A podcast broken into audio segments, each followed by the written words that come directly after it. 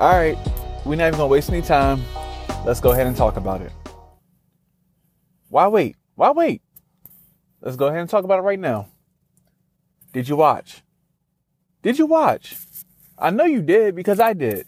And I told myself I wasn't going to watch. But as it got closer and closer and closer, they got me. They got me. So they got me. I know they got you. But yeah, welcome back, man. Parking lot pull up. Um, fresh off of Thanksgiving Black Friday. Hope you had a healthy, safe, and of course a happy Thanksgiving and Thanksgiving weekend. Um, it was excellent over here on my side of town. Uh, I was back home for the first time since 2015 for Thanksgiving. So, you know, even despite all the, despite all the changes and the obvious protocols that we have to go by, it was cool. It, it was cool to be back. I enjoyed it tremendously. And, you know, there, there were some differences also. There were some major, um, things that had, had never been on a Thanksgiving in my case before. But overall, it was enjoyable and hopefully the same can be said for yours. Now, I'm going to ask you again, did you watch Saturday, November 28th, the boxing match that has garnered more attention than any non-Mayweather boxing match since, I don't know, Canelo Triple G won? And probably more than that. I mean, honestly, Mike Tyson versus Roy Jones Jr. was probably the single most hyped boxing match since Mayweather Pacquiao, which is kind of scary because it was an exhibition, right? Eight round exhibition. I don't even know what to say about that. So hopefully as we go along here, my thoughts on that particular part of boxing will formulate and I'll be able to tell you. But there's so much to talk about right now, and I'm not going to delay in, you know, talking about what's the the hottest thing to talk about in the sport right now. So let me set the table for you like this. You know, you know Mike. Everybody knows Mike. Everybody wanted Mike to win except for me. Cause I'm a Roy Jones guy. All right. Roy Jones is my favorite fighter of all time. I, I take it even further and feel free to challenge me on this if you feel otherwise. For my money, though, in, in the years I've spent watching boxing and, and being cognizant of what's going on, at the height of his powers, there was not a better fighter than Roy Jones. From my eyes, now I'm, I'm not talking like Ali in the 70s because I didn't see Ali in the 70s. I'm not talking Ray Leonard in the 80s because I didn't see Sugar Ray in the 80s or Ray Robinson before both of them. I, I didn't see them in their peak periods of time, not, you know, in the actual moment. But Roy Jones, I, I caught, I caught some of his actual peak. I remember where I was when he beat John Ruiz for the heavyweight championship, being the first former middleweight to win the heavyweight title in 106 years at the time. The last person that did it was, did it in 1897. Roy did it in 2003. I was in eighth grade and even before that, I, I, remember the you know the the hands behind the behind the back against Glen Kelly and just knocking him out in 02. I, I can go back and I remember so much of that. Even I, I mean, I was only I was a little little little for this, but as I got older, I went back and was able to watch um, Roy versus Bernard Hopkins, and most certainly Roy versus James Toney. and you know you, you still see the iconic knockdown from that Roy versus James Toney fight. You know that basically had cemented Roy's legend almost instantly. But Saturday, he was he was just another name. If if I'm being real, he was just another name because the world didn't care to see Roy Jones, but the world sure wanted to see Iron Mike. And something about Tyson I'm to say this. Having gone from that night, June 11th, 2005 in DC, aka right around the corner from me, where Tyson fought Kevin McBride and quit on his stool and ended his career, his professional career that way. Certainly in 2020, I wasn't thinking Mike was going to look good in this exhibition. And, and that was the thing because everybody was like, Tyson's back, and, and of course you wanted the, the knockouts and and everything else that Tyson brings, that excitement. But while that's one thing, and, and that's that was very possible for him to bring, like the excitement was a given. No matter how he performed, Mike had the excitement. I saw the reactions of some of you, and I didn't see the reactions of many, many others. But universally, there there weren't many people that didn't want to see Mike do well or didn't want to see Mike in the ring, period. But he actually looked good though. That's what that tripped me out. I mean, it, it, was such a contrast, right? Roy walks to the ring, and again, I'm Team Roy. I'm RJJ all day. But Roy walks to the ring, and and if and if you don't or didn't notice this, go back and watch he's walking to the ring, and I'm like, "Ooh, them knees don't look good." Now, now I get it. He's 51, but them knees don't look good. I was like, "Well, he he walking on a shaky foundation." I don't like where this is about to go potentially, but Tyson, you know, he, I mean, everything he said he was going to do, he did. My, you know, he he came forward with you know bad intentions in, in them punches, like Look at Roy in the second round, like like midway through the second round. He was hurting. Not hurting, he was hurting. He didn't want none of them body shots. I give him credit for taking them because he took some good some good shots, especially to the body. Mike Mike worked the body very well, and you know Roy for for there wasn't much Roy could do. Let's put it like that. Roy tried you know, sticking the jab on the outside, but Mike kept coming forward and he's like right in Roy's grill. And historically, Roy has never really had anybody in his grill like that. Don't save for maybe Joe Calzaghe. And I'm talking Roy that's been like, all right, he wasn't peak Roy for that Calzaghe fight in 08, but peak or serviceable Roy, he's never really had anybody in his grill like Mike was in this in this exhibition. Calzaghe and maybe Glen Johnson back in 04, the only two I can really think of. Even Tarver, Tarver wasn't really in Roy's grill. Tarver just had Roy's timing down, and that damaged Roy's processing going forward after he got knocked out by Tarver in their second of their three fights.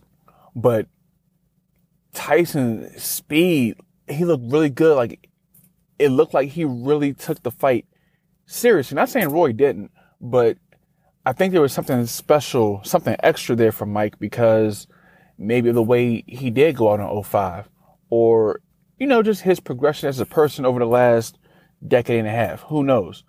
But I was impressed. I was impressed. And all Roy could do when Mike got that close, rather than gambling, I mean, the, the strength is the last thing that goes in boxing. So rather than gamble on some more of those vicious body shots or, God forbid, an uppercut of some sort, a short uppercut, Roy did the smartest thing he could do.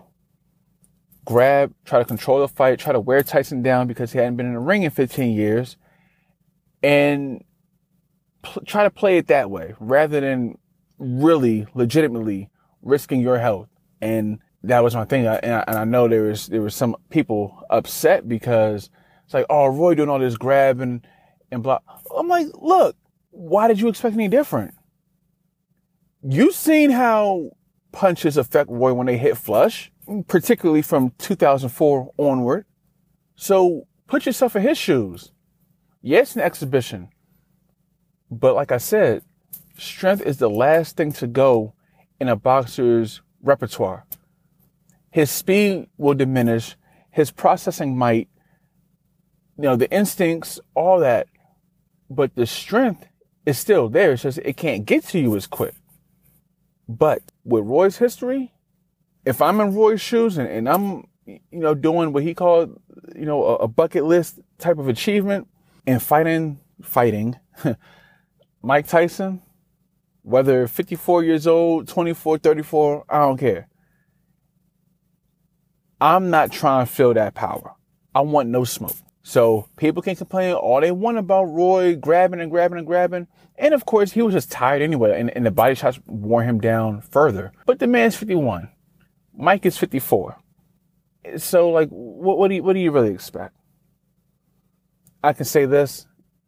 The fight, you know, even with the, um, the special judges, all, all retired boxers, they had, uh, Vinny Pazienza, Christy Martin, one of the women's goats or the, or the goats in women's boxing. And you had Chad Dawson.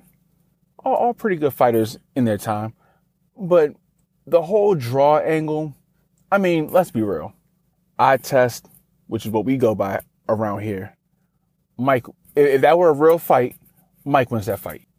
Seven rounds to one, maybe a whitewash, eight rounds to zero. Let's be real. He dictated, he dictated the, the action. Roy was, you know, he, he was clinching and grabbing a lot, rightfully so. But also, you, you take all that away, Roy's output wasn't accurate at all. Roy only landed nine punches in his most aggressive round. So he, he didn't have a round where he landed double digit punches. Tyson had at least three and, and I'm just looking at each round, looking at the, the jabs and, and all the total punches being thrown per round. I'm like, wow, like Roy is just really out here like in survival mode. But again, I get it. I get it because it's Mike. I mean, come on, man. Really? Don't, don't, don't clown Roy because you know if you were in there with Mike, you'd have been on your bicycle too. Let's, let's, let's not cap now.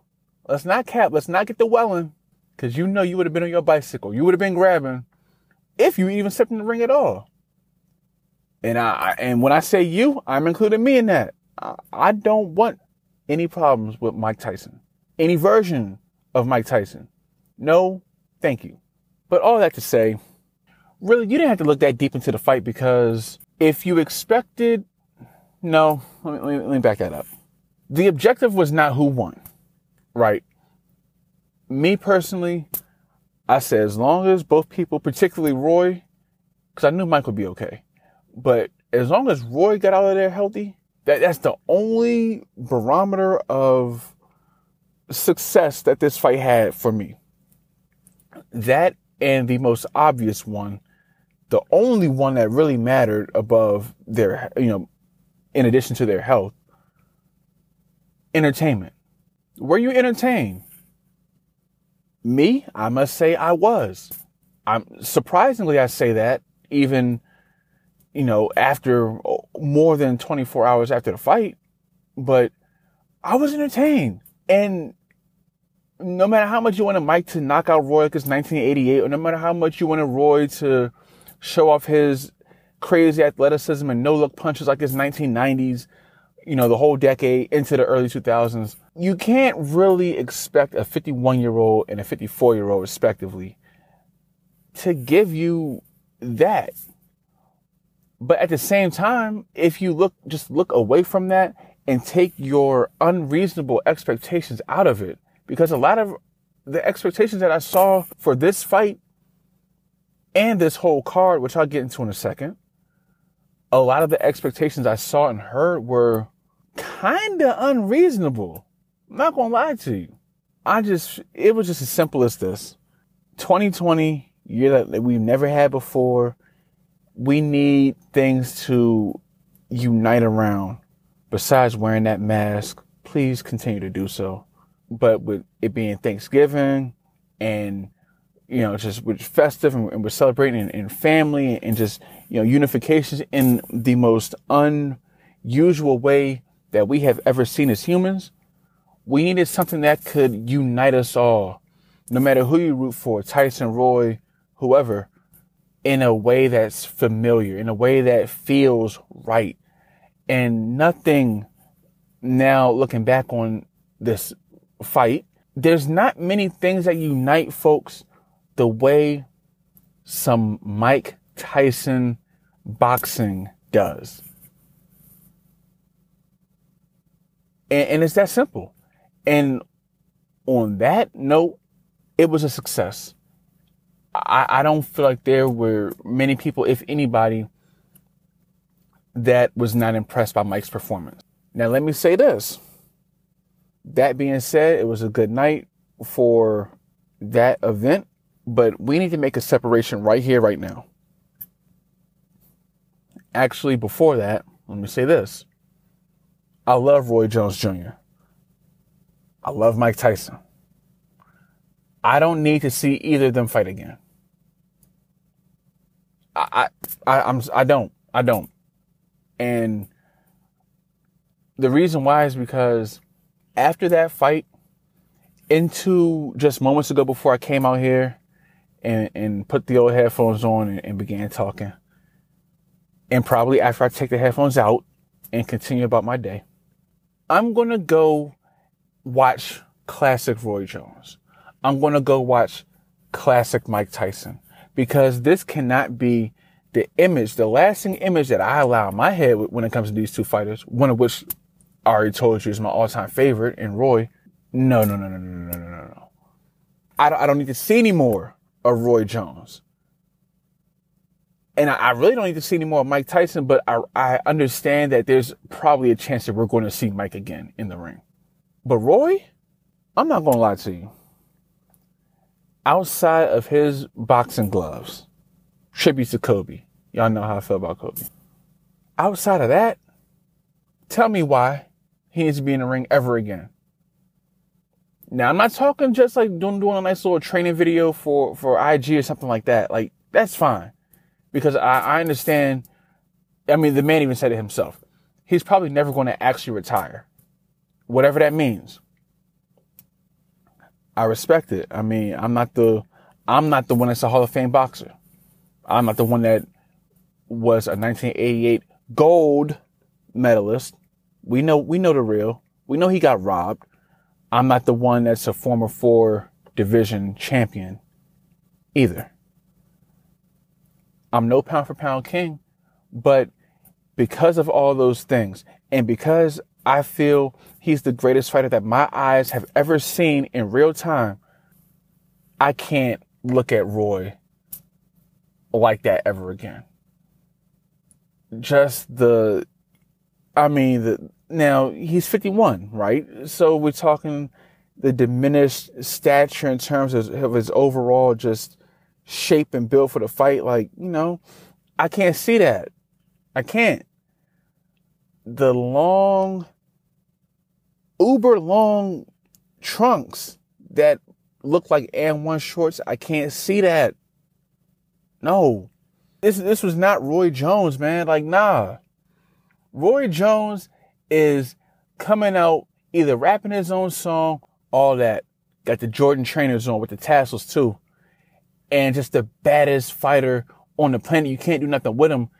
You can't even, you can't even touch his chin because you can't hit him. That's the Roy that will always be in my mind. That, that will always go down in my history books. But that Saturday, I don't, I don't need to see any more of that. And I'm not saying that out of disrespect. I'm saying out of love.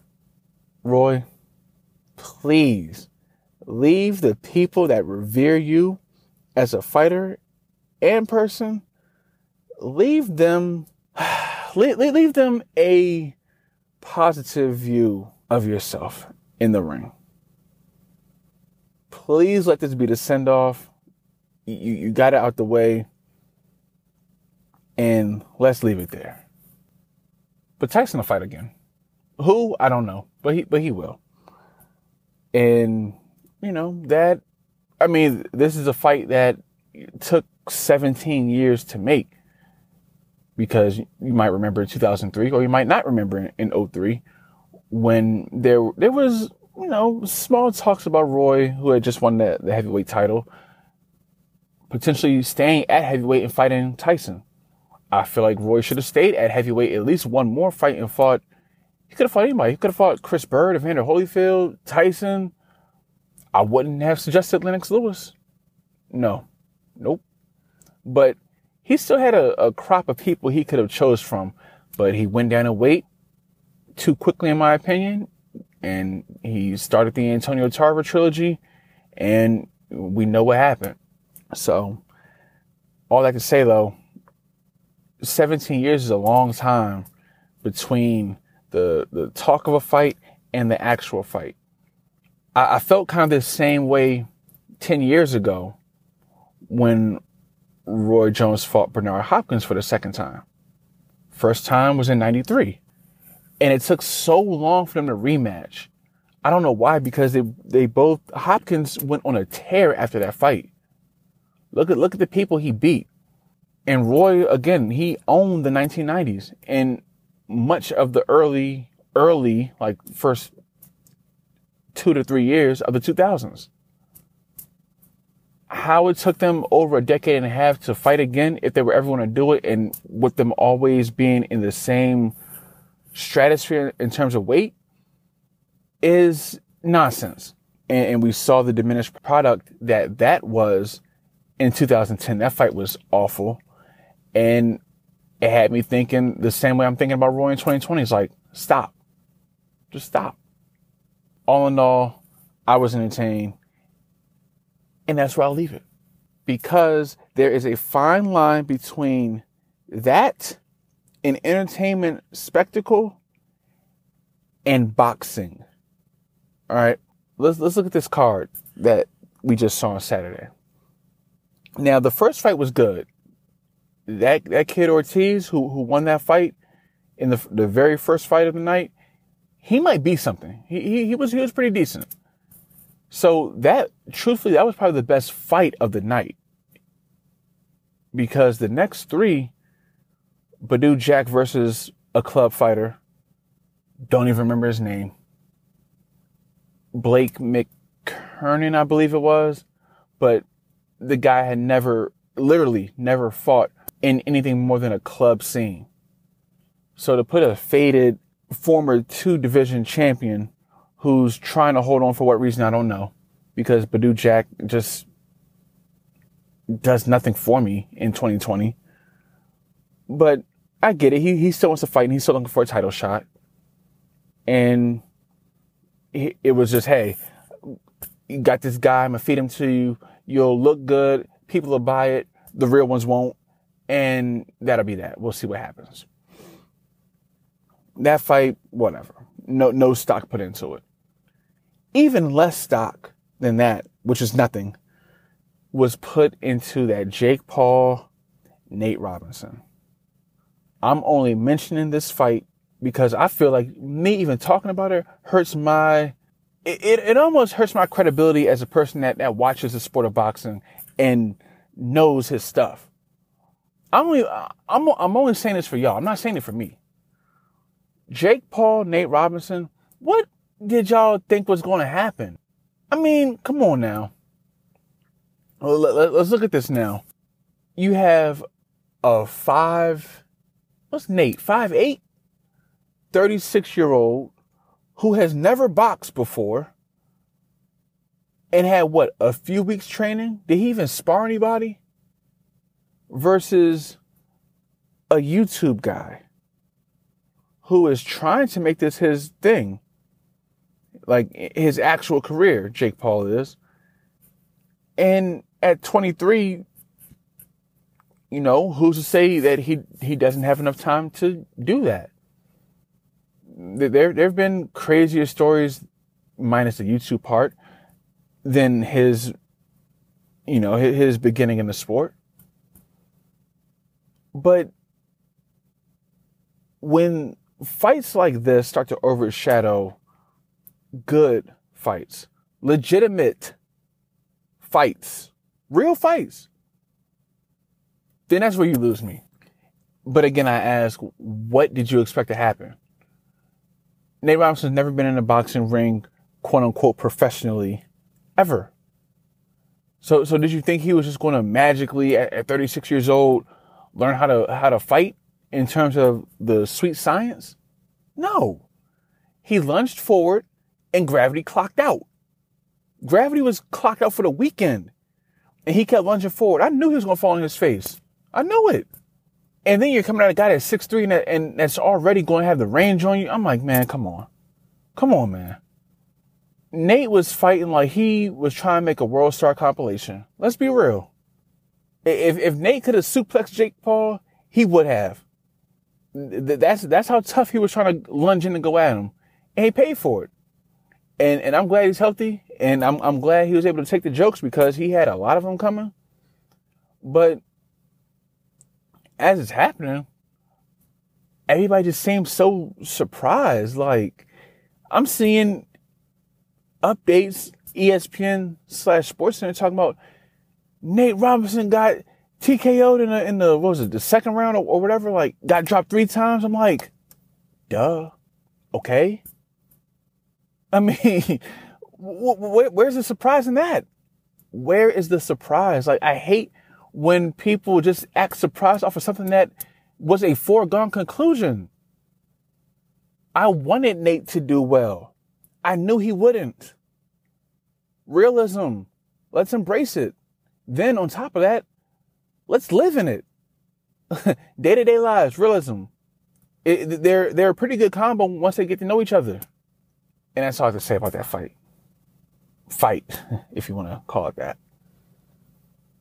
But like I was saying before, there, there's so much to talk about in boxing. And now I, I need to transition from the entertainment that we were all waiting on to fights, real fights that we are still waiting on. Now, what do you mean, Left? Danny Garcia versus Errol Spence Jr. is coming up this Saturday, right?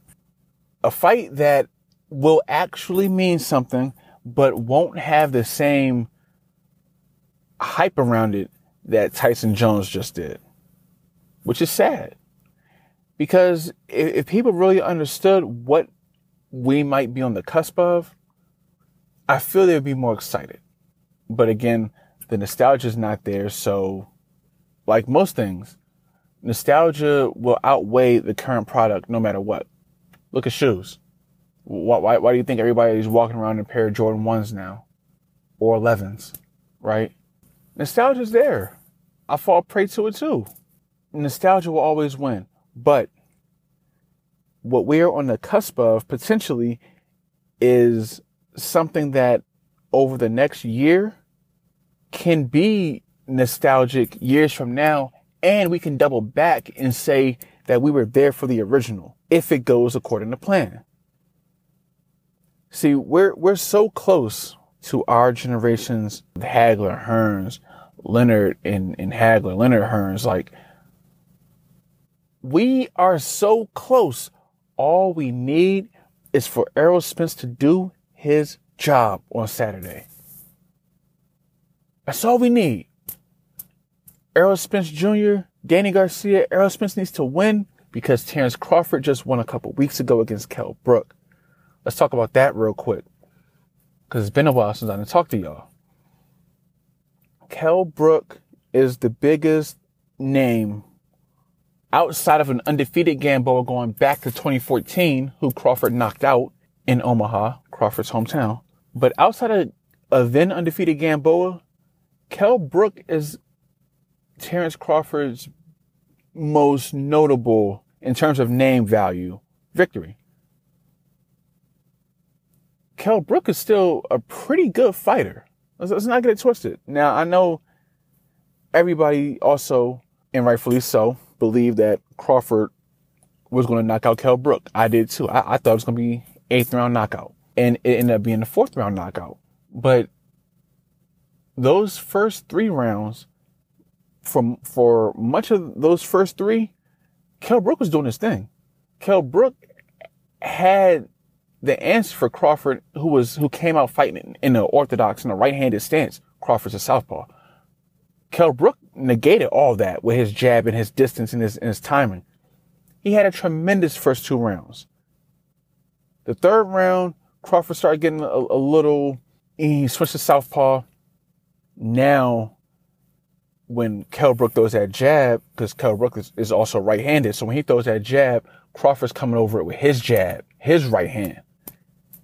And in the fourth round, got Kell Brook out of there.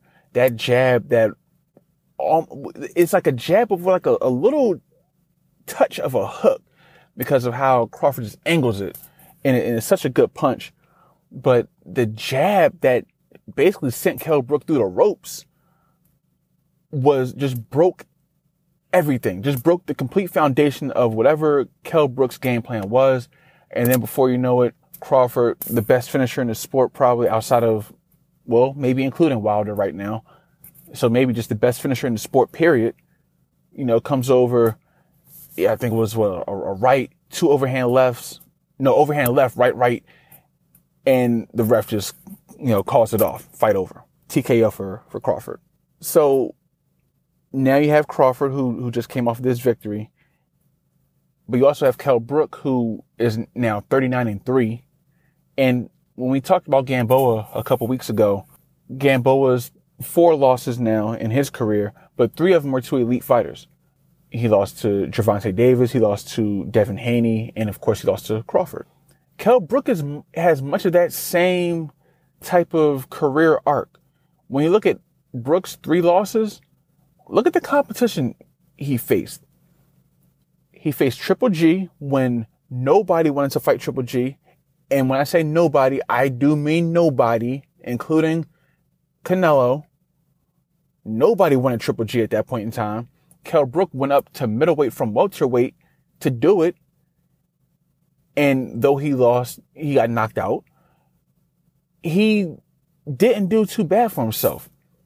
2017, Errol Spence Jr., who also nobody, hello Keith Thurman, nobody wanted to fight at that point in time.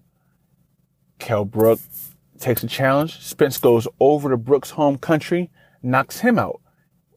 Kell Brook also received fractured orbital bones.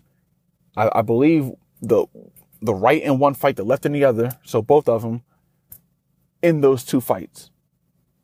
And then he comes back for his third loss, which was also, we know by TKO, versus Crawford, who nobody is seeming to want to fight because he's on the quote unquote other side of the street, aka top rank when you have the rest of the 147 class fighters, like the, the world class 147 fighters at welterweight over at Premier Boxing Champions, PBC. So while I fully believe that Kell Brook should retire, that, that should have been there's only two ways this can go for Kell Brook. Either that was his last fight, which it very well should have been, or you do Kell Brook, Amir Khan, when fans can attend fights again over in the UK, and the only stipulation is both of them, Amir Khan and Kell Brook, must retire after that final bell. That's all I can really think of for Kell Brook at this point in time. But for Crawford, he's now set the first part of the table for what we should get in 2021. I don't care if it's mid 2021 or late 2021. We need this fight next year. I need Terrence Crawford versus Errol Spence Jr. And it makes so much sense right now because you'll never have it as a better setup. And here's what I mean. Crawford fought in November. Spence is fighting Saturday. Let's use July as an example or, or, or as the proposed month that this fight takes place. July of, of 2021. Crawford would have, would have had about what, eight months rest? Seven and a half? Spence, assuming he wins, which he should, but it should be a good fight as well because Garcia is no slouch. He he's just the Garcia is the horse that goes to the well but doesn't drink. He'll he'll be every fighter before he finally gets the big payoff opportunity, but then he won't win that one.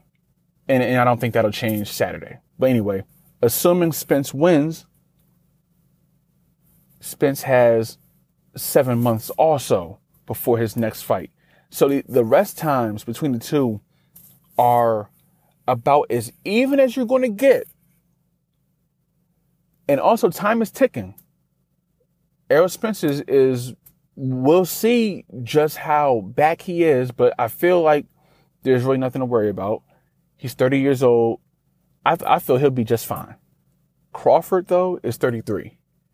And, and he's right at that point where he's, you know, he's, he's probably still peak Crawford, prime Crawford, definitely, if not peak, certainly prime.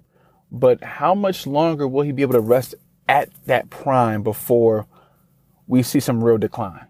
It is not a super fight if one or both of these fighters are out of their prime by the time it happens, if it happens at all. If it even happens, time is of the essence. And we need this. I know I do. So Spence has to set his half of the table. And then we just got to hope that PBC and Top Rank can work together.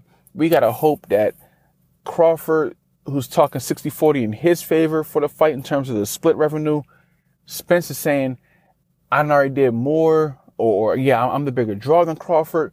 I need 60 40 my way. Man, look, y'all do this 40 guaranteed to Spence, 40%, 40% guaranteed to Crawford when it gets to extra 20. Let's, let's stop making this difficult, y'all. Like, come on. Are, are, we are we bringing solutions to the problem, or are we bringing a problem to the solution that's already there? Let's go. Because what's happening now is there, there's so much that's getting in the way of this that it is really it, it's getting dicey. You got Bob Arum, top rank CEO, talking about he basically can't promote Crawford and he's losing money off of Crawford.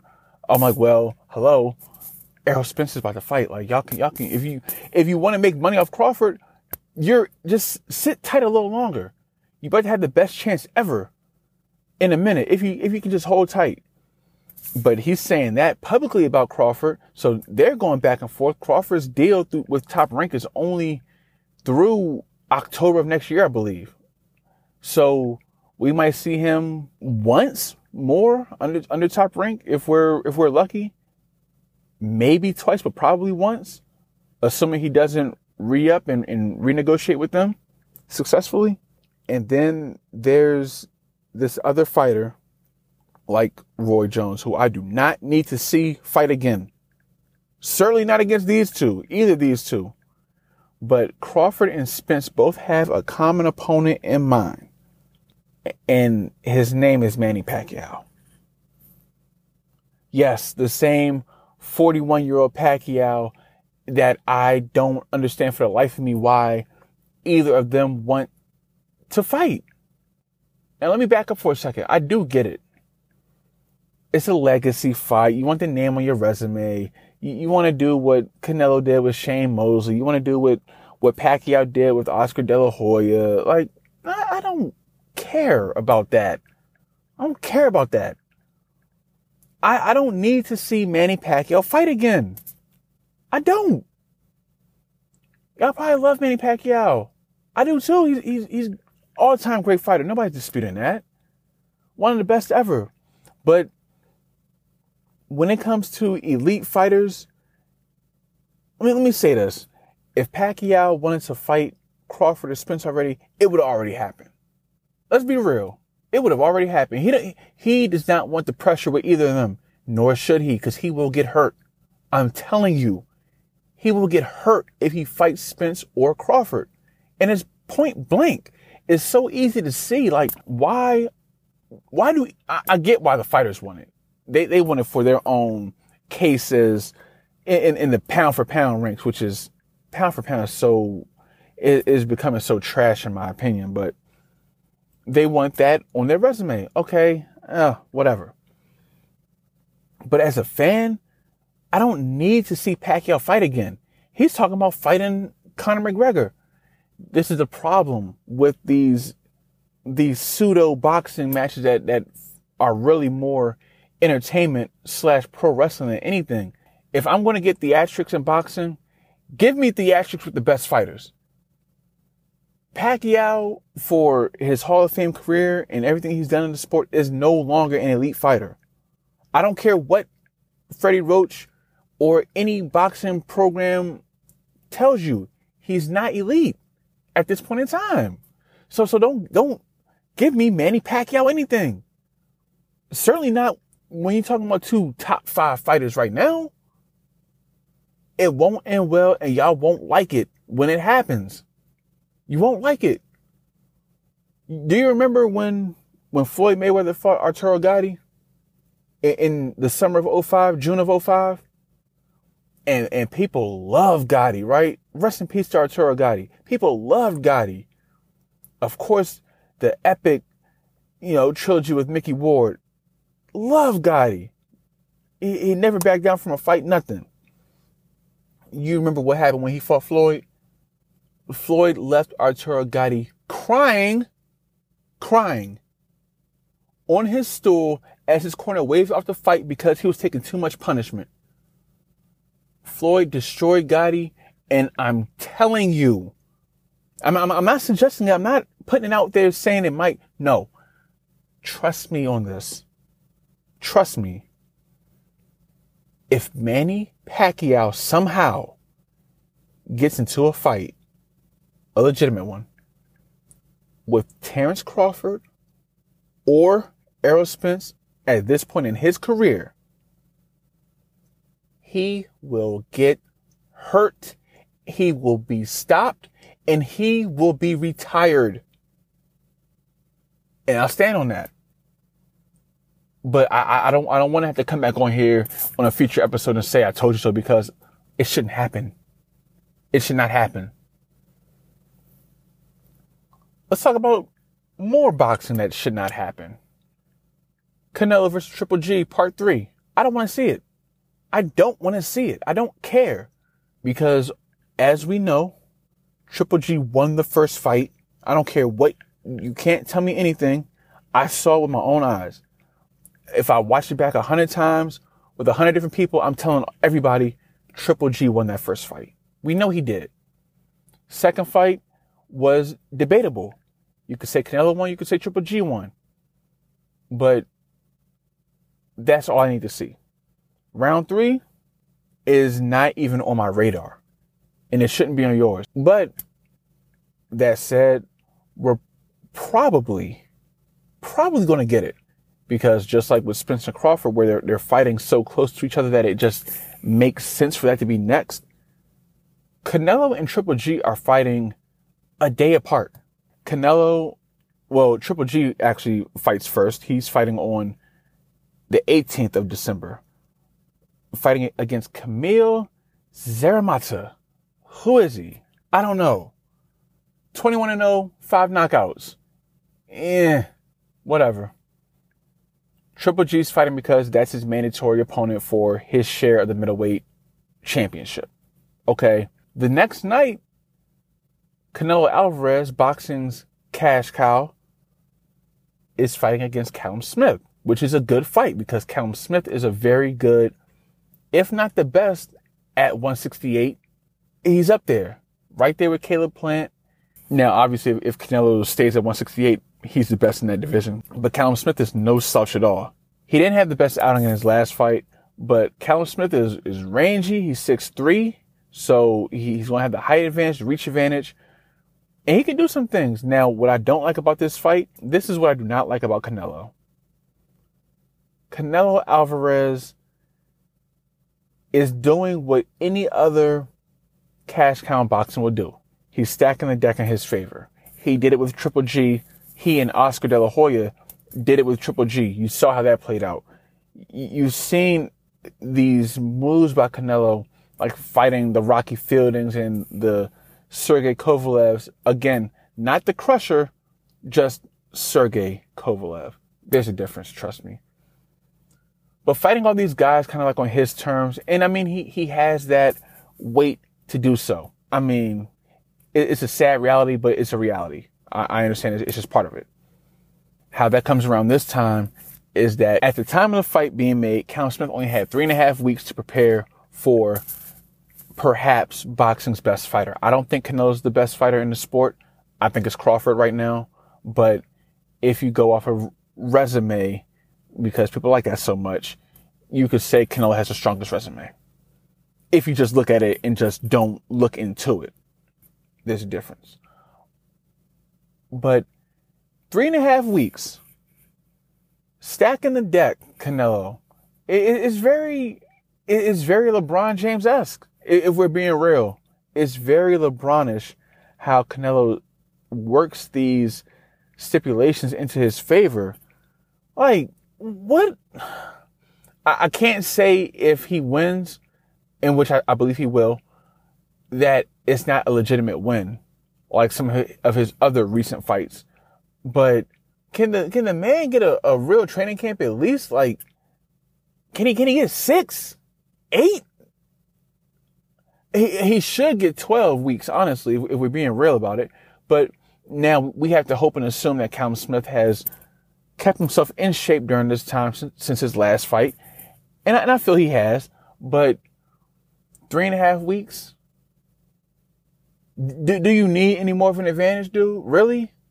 That's just what I don't like about Canelo. I can't knock him because he's in a position to do so, but I don't know, man. I, I just, yeah, I could go on about that.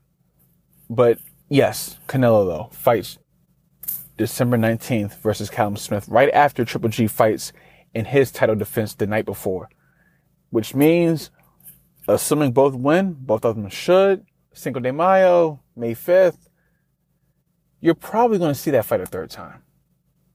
Because Canelo has many other options, but what it, what does Triple G have in all this at this point? Because remember, Canelo's a free agent now in terms of, of network. So he can go, he could go fight a Jermall Charlo if he wanted to. I would love to see that. I wish we would see that, but we're not. He could go fight, uh, Demetrius Andrade if he wanted to. I wouldn't want to see that because Andrade is boring. But what I'm saying is Canelo has power to move any which way he wants to. Caleb Plant, he can do that also. Triple G is stuck on DAZN. And remember, Triple G only joined DAZN for that Canelo trilogy. But now Canelo's gone. But he's doing work with DAZN in this Callum Smith fight. So maybe, just maybe, it'll work out for Triple G. I don't want to see it though. Golovkin to be 39 years old by the time they fight again. And there's nothing at 39 that would suggest he'd be better than he was at 37 or 36. If you remember Golovkin's last fight versus Sergey Derevyanchenko, October 2019, he didn't look that good. Derevyanchenko gave him some problems. And a lot of people thought that Derevyanchenko won that fight. I think Golovkin narrowly, very narrowly won, like 115, 113. Think of it like that. But it's not the same guy. It's not the same guy. At least until proven otherwise. And I don't think at 38 going on 39, you're going to show me anything that I didn't see or, or that I, yeah, that I was looking for when you were 36, 37. That's just me. And, and I don't want to see the fight. But for those who do, whether we're talking Triple G, Canelo 3, Spence Crawford, hopefully, and other fights scattered across the realm of boxing, just hold tight you might get that delayed gratification after all. Wait a minute. Delayed gratification. So stay tuned. It's going to be a two part episode. Delayed gratification. Yeah, we'll get into that right after this.